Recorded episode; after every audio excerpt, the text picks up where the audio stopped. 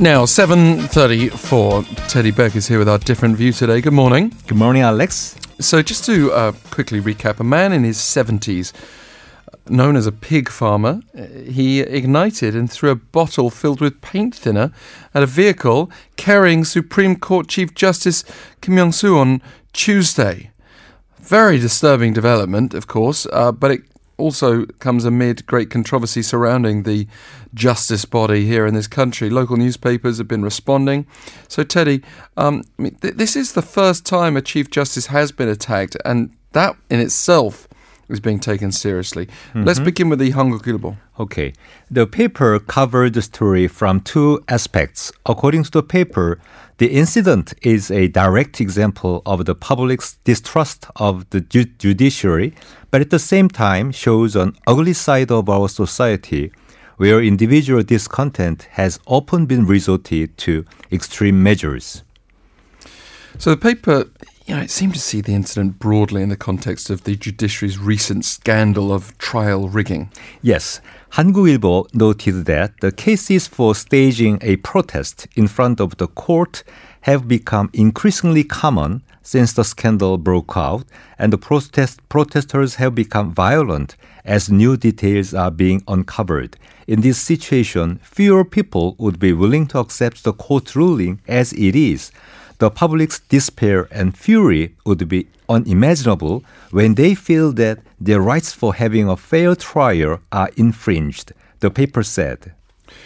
Well, it was reported yesterday evening that police have sought an arrest warrant for this 74-year-old man for throwing a Molotov cocktail at the vehicle. Mm-hmm. But what's the recommendation given by the paper in this case? Hankook Ilbo said Chief Justice Kim Myung-soo should take a full share of his work to regain the public trust.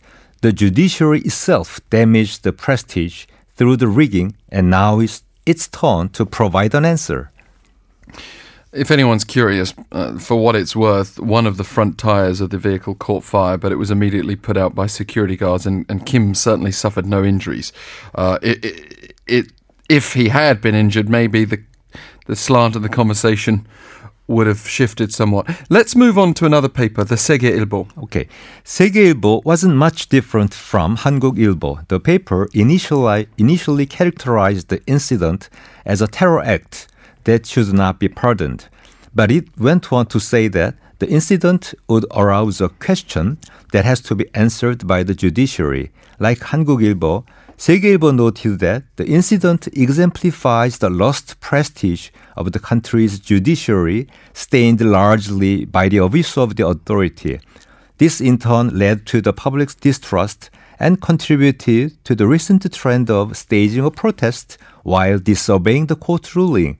According to the paper, a survey done by the Korean Bar Association in June showed that 60% of the respondents indicated they do not trust the court's ruling. The paper emphasized that the judiciary is supposed to be regarded by the public as the last resort when they feel they are being treated unjustly. When the public does not have trust in the judiciary, the rule of law can hardly be sustained, the paper said. And then according to the paper, what should the judiciary learn from this incident? The judiciary should not simply regard their case as a deviant act on the revenge impulse. It needs to be seriously taken by the judiciary, the paper noted. It said the very existence of the judiciary is grounded on the public's trust. In a situation where court rulings are ridiculed and its head is terrorized, there is no place for the judiciary.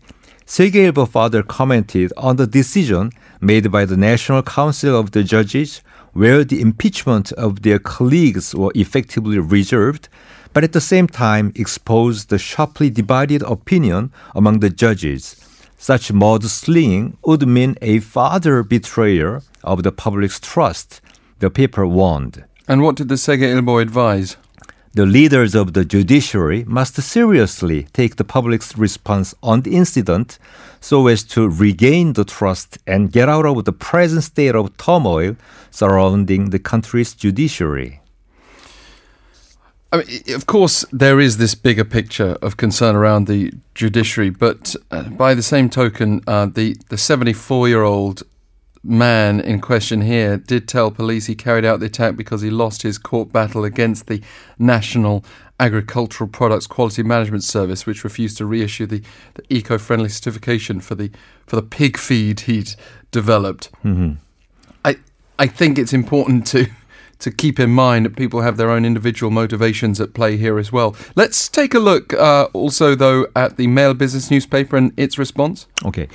The Mail Business was mostly similar to the previous two papers in defining the incident and providing advices. It began by saying that the incident simply mirrors the damaged status of the country's judiciary. According to the paper, the man staged a one-person protest against the court ruling in front of the top court building for the last 3 months. Later, police found 4 other plastic bottles in his bag filled with paint thinner. The paper described the incident as a planned terror act. And now the Mail is commenting on this. It associates the incidents with the judiciary's status overall. The ongoing investigation by prosecutors into a judiciary power abuse scandal that occurred under the previous government has eroded the public's confidence in the court.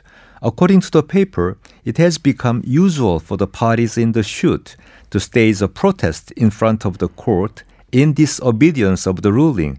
The situation has come to a point where judges representing courts across the nation have reserved and requested the National Assembly to impeach their colleagues, the paper noted.